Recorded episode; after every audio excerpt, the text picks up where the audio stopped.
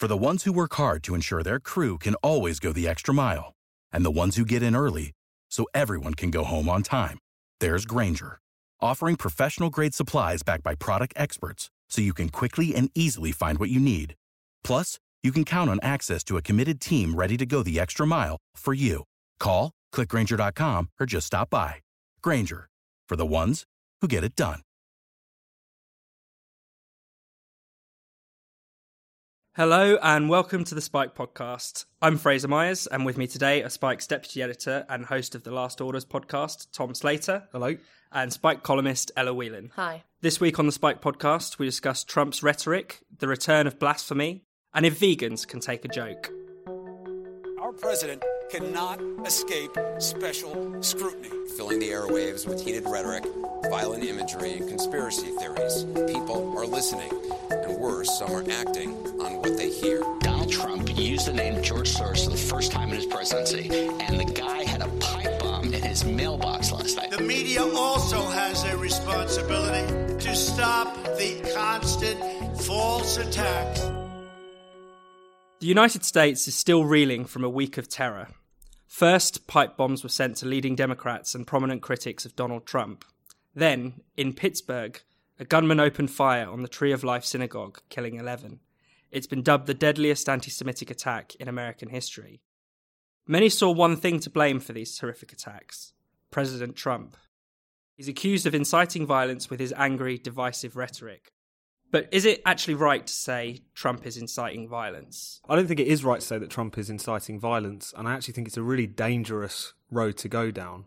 First of all, because you end up absolving the people of responsibility for these attacks or attempted attacks, whether it's Cesar Sayoc, the guy who sent those 21 pipe bombs to various critics of Trump, or it's Robert Bowers, um, who committed, allegedly at this point, we should say, given the investigation is ongoing, that horrific slaughter at the synagogue in Pittsburgh. To suggest that Trump's rhetoric is to blame for those, I think, absolves them of responsibility. And I think it also gets into a very dangerous climate in which you're effectively calling heated political discussion a form of incitement. I mean, this is a point that Wendy Kaminer, no fan of Donald Trump, um, made on Spiked this week, as far as it's a very dangerous road to go down to suggest that the just the overheated rhetoric of Trump, his bluster, say, against the media, or um, as some would see it, his um, dislike of George Soros um, feeding a kind of anti Semitic feeling within the country, um, I think could very easily be used to chill discussion, and I think is actually being quite cynically used to just score points against Trump.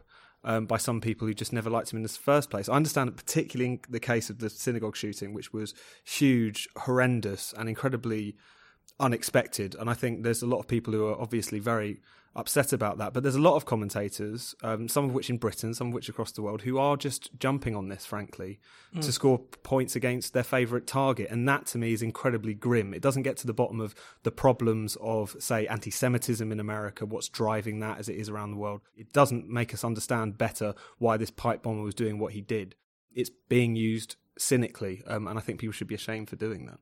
I mean, even on a, a level of the facts, uh, it doesn't really hold up that Trump has been directly inciting people like Cesar Sayoc. I mean, in 2002, he was arrested for threatening to blow up a power utility company. So this mm. is someone mm. who is known to the police uh, long before Trump came on the scene, is into explosives, uh, and you know the fact that he lived in a van covered in Trump stickers and didn't like Democrats isn't um, a reason to then point the finger at Trump. You should be very careful about that.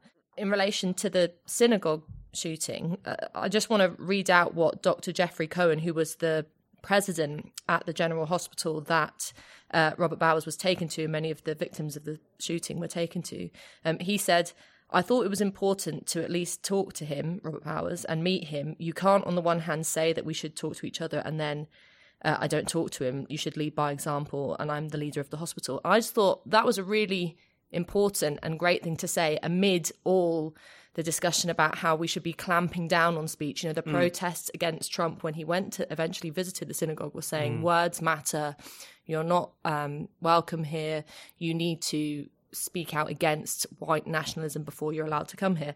And for uh, a Jewish doctor who had to treat and help the murderer, alleged murderer, um, of people in his community to defend speech at that moment, I think means that everyone else who is attacking it is a coward. I think that's right. And on this question of anti Semitism as well, there Mm. seems to be this sense from a lot of the commentary that anti Semitism suddenly emerges out of the blue with the election of Trump. It's quite a bizarre take that really downplays, you know, the existing anti-Semitism in, in the US and particularly the growing anti-Semitism in, in Europe as well. The comedian Samantha Bee has labelled the following phrases as anti-Semitic dog whistles. She says that if you use the phrase globalist, hmm. if you use the phrase coastal elite or Hollywood liberals, then you are effectively, you know, dog whistling to anti-Semites.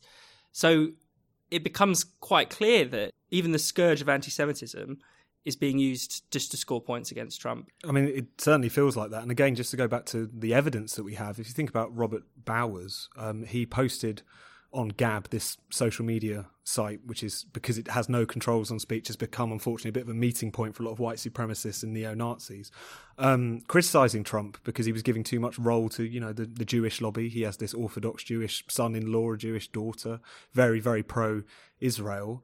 Um, and whilst you could potentially le- um, level criticism at Trump for maybe kind of feeding too much of that far right trope, which is effectively that you know these global interests who all happen to be Jewish are kind of you know bringing immigrants in, etc. The extent to which Trump's discussion of the caravan, the Central American migrants who are heading for the border, is somehow being funded by Soros, etc. We you know we can criticize that, but I think to suggest that he in and of himself is explicitly anti-Semitic and that he is causing these attacks, I think is incredibly short-sighted. Now, I get that in America because they haven't experienced the kind of slaughter, frankly, of Jewish people on their soil that has been happening in Europe increasingly over recent years, that this has come as a bit of a shock. Um, and I know that a lot of people are trying to look around for what the causes of this are. But I think the people who are really beneath contempt in this discussion are the kind of more international commentators, the people we see talking about this in Britain, the people we see talking about this generally, who are suddenly speaking in very damning terms about the rise of anti Semitism allegedly spurred on by Trump, but have been almost entirely silent about some of the most horrific attacks we've seen recently across Europe. You know, this year, a Holocaust survivor was stabbed to death in Paris. We never talk about that. That was not international news for days and days and days. You know, the um, Jewish deli that was shot up in 2015 following the Charlie Hebdo attack, the attack on the um, synagogue in Copenhagen, and also one of the standout cases, which Brendan O'Neill, our editor, wrote about this week, um, was the Toulouse shooting in 2012, where a French Algerian Islamist, effectively, as part of a broader rampage, rolled up at a Jewish school in Toulouse opened fire on the playground, killed a rabbi and his two sons, then grabbed an eight year old girl by the hair and shot her point blank range. We don't talk about those cases. And I think the extent to which it feels like because those cases are, for whatever reason, more touchy to talk about, they often involve Islamists. And so that's always a far more difficult discussion for some people for some reason. Um, to now hop on this issue, to pretend like they care about it deeply, given the fact that you mentioned those cases to some of these people and they probably wouldn't even have heard of them, I think speaks volumes about a lot of the hypocrisy in this discussion. Let's go back to this free speech question, the question of Trump's rhetoric. Look, I've been thinking about this, and while we're absolutely right to denounce the, frankly, the idiots who seem to be wanting to directly link Trump with the actions of these deranged individuals, which I think any sensible person would see um, is is not a sensible thing to do. On the other hand, the the kind of the tenor of the discussion about free speech in uh, America and also over here in the UK is giving rise to some kind of uh, quite an ugly situation. So I think people don't realize the more that they call for speech to be censored and the more they say that uh, these kind of views should be driven un- underground, shouldn't be allowed to see the light of day, um, the more credence and glamorization and importance you give to these kind of nutballs Yeah. having said that, uh, it's important to note that President Trump himself is also a complete travesty when it comes to defending free speech. Yeah, I think I think it's really true in the in this question of civility. You know, mm. whether we should tone down the language. It's really clear that absolutely everyone can play that game. It's not just the liberals calling on Trump to tone down the language. It's also Trump calling on the Yeah. press to be quiet, stop criticizing him. So you know, there's no real winner in this. Now, some Democrats have said they don't want to be civil. Um, Hillary Clinton says you cannot be civil with a party that wants to destroy what you stand for. And uh, Nancy Pelosi promised she'd turn down the rhetoric when we win the midterms. So there is this kind of sense that it's okay for one side to be uncivil, it's not okay for the other. When actually, you know, we should have free speech across the board. Exactly. People can be as inflammatory as they like. Yeah, and and this can cut both ways. I mean, it was only last year that that Republican Congressman Steve Scalise was shot at a baseball game by Bernie Sanders supporter, and everyone on the right jumped on that and said, effectively, you know, they're stirring up hatred against Trump and Republicans, and what do you expect with all of this overheated rhetoric? So it's so easily used by the other side. But just to sort of bolt on to a point that Ella made um, th- what's really interesting and concerning is this discussion, particularly amongst US liberals, quote unquote, about social media's role in all of this. Um, because there's obviously been a kind of quite sustained campaign to kick a lot of not just fascistic or neo Nazi, but kind of right wing, hard right conspiratorial people off of sites like Facebook, off of YouTube, off of all of these different platforms. Um, and now a lot of this concern about Gab, which, as we've heard about a lot in recent days, is, has become, frankly, from what it seems, a bit of a cesspit, given the fact that they have no controls and it's probably one of the only places on the internet a lot of these scumbags can congregate. But the thing that just strikes me is the fact that um, take someone like Robert Bowers, who existed entirely, by the sounds of it, was a complete loner, spent all of his time on this social media platform. Um, he was pushed into that echo chamber, if you like, um, by the fact there was nowhere else for it to go. Now, mm. am I saying that he was just a sort of lost sheep who, if he'd have been submitted to robust criticism on Twitter, he might not have done it? Of course not. It's a ridiculous thing to suggest. But on the broader scope, insofar as not, as Ella would said, glamorizing these views, um, and also just giving people more and more license to feel like they are these kind of rebels, etc. Um, I think this discussion is going completely the wrong way. They're saying we need to shut down more places on the internet rather than opening it up more broadly. And the thing that it also comes down to is when you're having this discussion, it's not just those extreme views that get caught in the crossfire. It's going to be everyone, um, and it's it's just worrying that in you know America, land of the First Amendment, so many people seem so cavalier about giving some of those freedoms. I mean, the the last point to make in it also is where does this end? I mean, I was listening to the Today program, and there was a section on the Lewes bonfire, which anyone who doesn't know is a tradition in Lewes in Sussex where they blow up and set fire to effigies of prominent political figures mm. and, and, controversial figures. Uh, and this year they're going to blow up Boris Johnson. And John Humphrys said, Don't you think today, in a climate at which there's a lot of criticism for people using extreme language against politicians and the dangers of that, don't you think this is wrong? And the two representatives of Lewes laughed at him, thankfully. But I mean, if you get into a situation in which you cannot even light up a joke effigy of a politician for fear of it causing what violence against Boris Johnson, I mean, that's the ridiculous place that this discussion ends.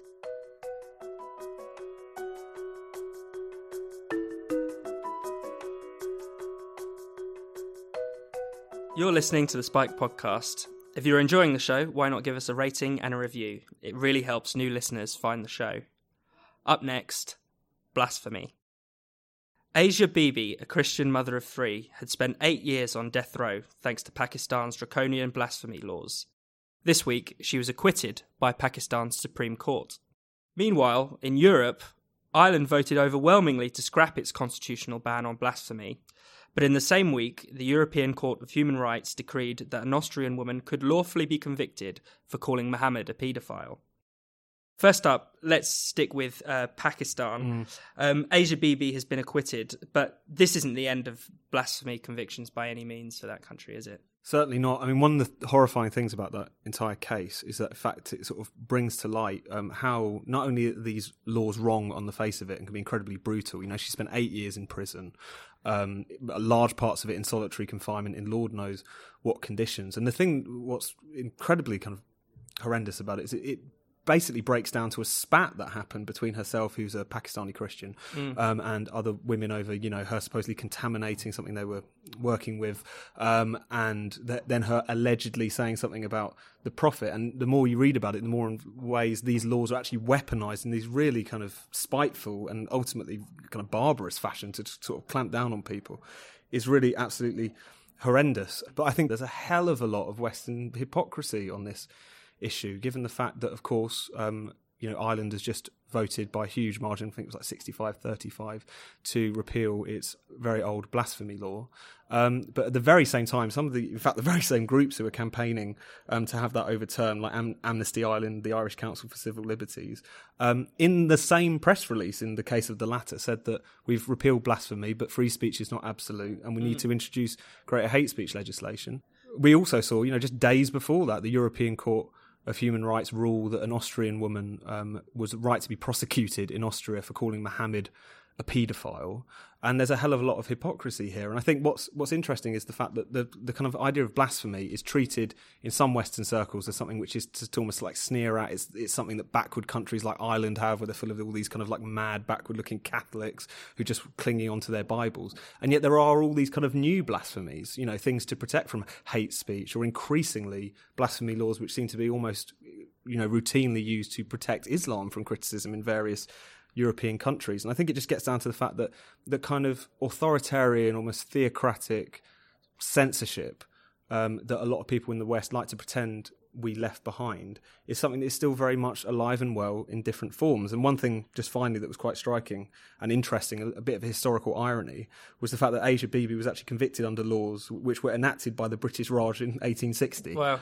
um, which were later kind of gold plated by the um, military dictatorship in the 80s. So it just goes to show that the idea that blasphemy, that this kind of authoritarian belief that you should just clamp down on dissidents of whatever stripe, is something that we've left behind and is just something that the backward peoples of the world cling on to. I think this kind of constellation of stories we've seen recently have sort of shown what a crock that is. Yeah, and, and some examples of the blasphemies being committed in Europe that have, have ended up with people charged with crimes or, or being detained. We had the YouTuber and right wing activist Lauren Southern was detained under anti terror laws, prevented from entering the UK because she was handing out a leaflet that said Allah is gay. There was a man in Austria just a year before this case of the woman calling Muhammad a paedophile who basically had been arrested for yodeling and his neighbours overheard his yodeling while he was mowing his lawns, and they mistook it as mocking the call to prayer, and that went to court. And he was issued, you know, a massive fine. These kinds of things can happen all the time, and, and you know, this is supposedly in enlightened Europe. Yeah, supposedly. And if you rewind back 20 years, I can remember Father Ted, the much loved comedy show, um, which not only was blasphemous, but used to regularly joke about priests being paedophiles, regularly joke about priests being gay and, uh, uh, you know, having an affairs and doing all kinds of horrendous blasphemous stuff. And it was a riot and everyone loved it. But that was ta taking the mick out of Catholicism.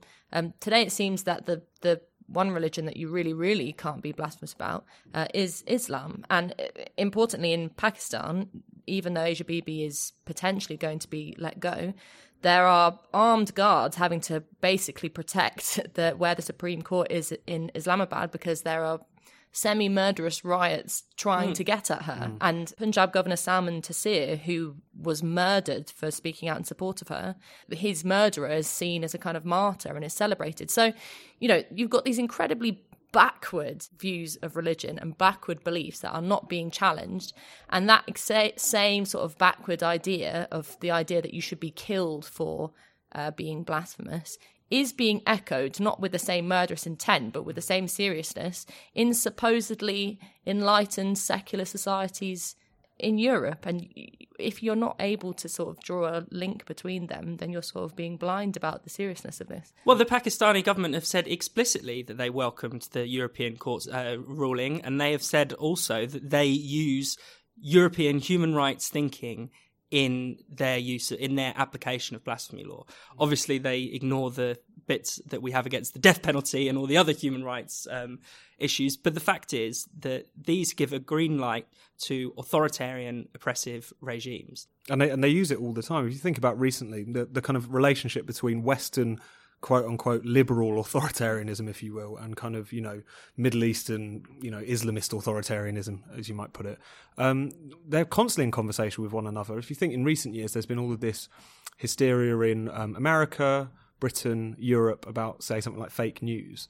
Um, there have been countries around the world which have used exactly the same rhetoric to clamp down on their own critics. You know, they they take the language of the supposedly free world and their own and our own kind of um, hypocrisies and blind spots in relation to that and use it to justify their own ends. And I think the other thing that um, you've nodded to, Fraser, is just how feeble and actually counterproductive human rights legislation is in yeah. relation to any of this stuff. So, I mean, as everyone talks about, Article 10 of the European Convention on Human Rights supposedly enshrines our um, our rights to free speech and free thought. But there are so many qualifications which are applied to it, r- ranging from everything from in the interests of national security as well as the protection of public health and morals, mm. you know.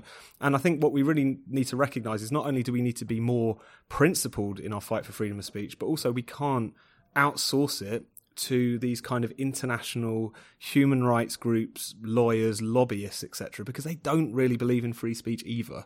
Um, and it seems like the, the fight for it is, is far more profound than some people would like to pretend.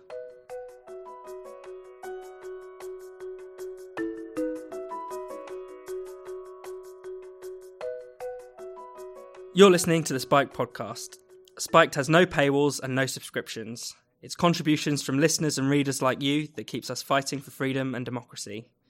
If you'd like to support Spiked, just go to spiked-online.com and hit the donate button. Up next, vegans. Magazine editor William Sitwell was hounded from his job following the leak of a private email in which he joked about killing vegans. We know vegans are a sensitive bunch, but what's their beef this time? William Sitwell is an utter moron because if you are the editor of a magazine sending an email to a journalist uh, and you're the editor of a magazine which is making a lot of its money off of the whole vegan fascination then you're you know you're an idiot for doing that. And i think it's part of this argument is about what makes good business. However it was a joke sent in a private capacity, and he is, like him or lump him, someone who's worked at that magazine for 20 years. So the idea that he can be ousted, despite his experience, despite his expertise, for a stupid and obviously not serious joke um, shows the kind of humorlessness of this particular community, if you can call them in society. I mean, humorlessness is central to being vegan, it seems. But you just cannot accept not only any criticism, but any poking of fun at you in your lifestyle. I think, in a way, the the biggest mistake he said was saying that to a vegan, as we say. You know, if he said it to anyone else, it probably would have been fine. I mean, we should probably say, for the sake of um, being specific, that there it was a kind of vegan freelance journalist who was pitching on vegan issues. To which he said, um, "How about a feature on you know killing all vegans and all the rest of it, just for a little bit of context?" So it's not big, it's not particularly clever. And there is, you know, you could say that this is a slightly bizarre and niche spat, the kind of most bourgeois you've ever seen. It's like kind of a vegan Twitter mob on one side and the, the Waitrose magazine editorial board on the other. Um, but it is actually quite important because this sits in a bit of a pattern, you know, mm. insofar as there's been a number of cases in recent years where someone has been hauled over the coals, um, made to step down from various positions for making a joke. You mm. know, I mean, this. If we think about Sir Tim Hunt in 2015, he made a joke about women scientists at a conference in South Korea. In a speech, it should be noted, which was l- largely very pro women scientists. One person took offence, kind of misquoted what he said, and then he was forced to step down from a number of positions. We saw it with the Toby Young situation, where again his old tweets, during which time he was just a more unabashed provocateur on Twitter, um, were used to make him step down from a position at a government regulator.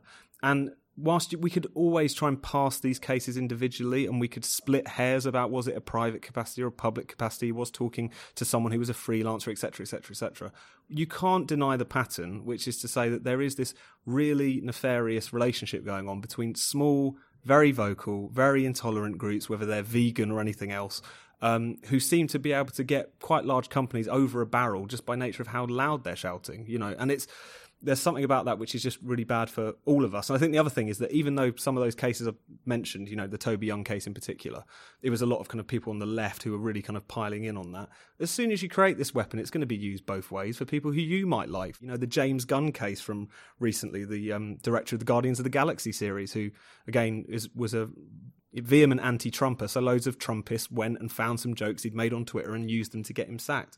It's just a really sad state of affairs when it feels like people are being this joyless and this censorious that we can't even just let these things slide and they suddenly become these huge kind of, you know, culture war battles. But there are also some vegan specific examples, aren't there, Tom, of, of chefs being fired? That, I think that's another important point, actually, um, is the fact that whilst, you know, we're talking about someone like William Sitwell, he'll find another job. He's an old Etonian, very well connected. All the people coming out in support of him, you get a sense of what part of society he's from.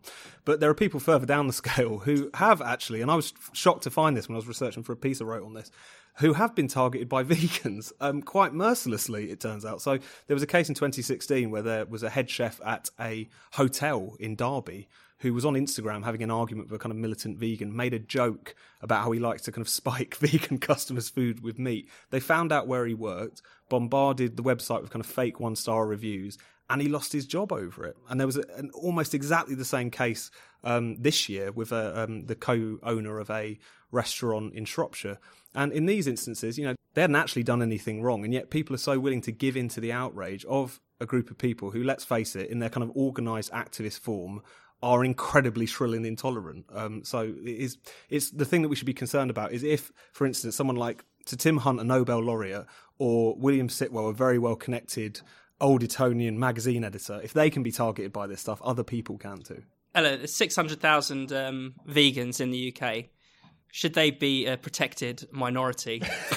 oh, please. They seem to think they are, or they should be. Well, we've just spent what ten minutes talking about blasphemy, and it seems like um, you know, say anything against vegans, you are blaspheming. I mean, it it's not even a. I find it hard to even call it a lifestyle or a belief. It just means that you don't a eat diet, animal yeah. products. Yeah. it's a diet. I mean, it's the most uninteresting thing. I have yet to meet a vegan who is has actually anything worthwhile to say other than they believe it is very interesting. wanting to celebrate themselves because they, you know, haven't eaten an egg this morning. But also they have, you know, fine, whatever your choices are. At Spiked, we think people should be free to do whatever they want. However, don't make me care about it. And certainly don't try and get people sacked off the back of it. I think that, you know, whatever we think about William Sitwell, that journalist should feel pretty ashamed of herself for using that private correspondence to get someone sacked. It doesn't matter if he's a bajillionaire, whatever he is, that is pretty despicable.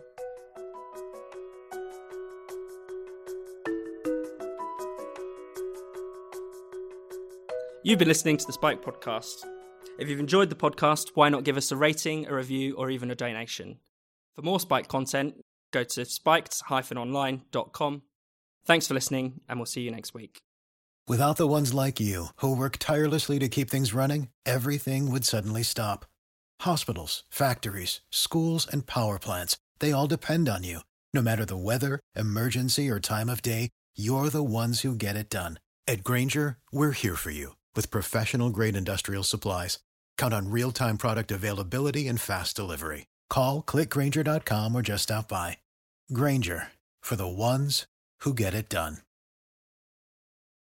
Join us today during the Jeep Celebration event. Right now, get 20% below MSRP for an average of 15178 under MSRP on the purchase of a 2023 Jeep Grand Cherokee Overland 4xE or Summit 4xE. Not compatible with lease offers or with any other consumer incentive offers. 15,178 average based on 20% below average MSRP from all 2023 Grand Cherokee Overland 4xE and Summit 4xE models in dealer stock. Residency restrictions apply. Take retail delivery from dealer stock by 4 1. Jeep is a registered trademark. If you only have a 401k, you're not getting the most for retirement. Wait, what? Add a Robinhood IRA on top, then they'll boost it by 3%. You can do that? And if you transfer in any retirement account, you get 3% on top of that. Is there a limit to the match? No limit. Robinhood Gold gets you the biggest contribution match of any IRA on the market. Sign up for Robinhood Gold at Robinhood.com slash boost by April 30th. Subscription fees apply. Investing involves risk. 3% match requires gold for one year from first match. Must keep IRA for five years. Match on transfers subject to additional terms and conditions. Robinhood Financial LLC member SIPC.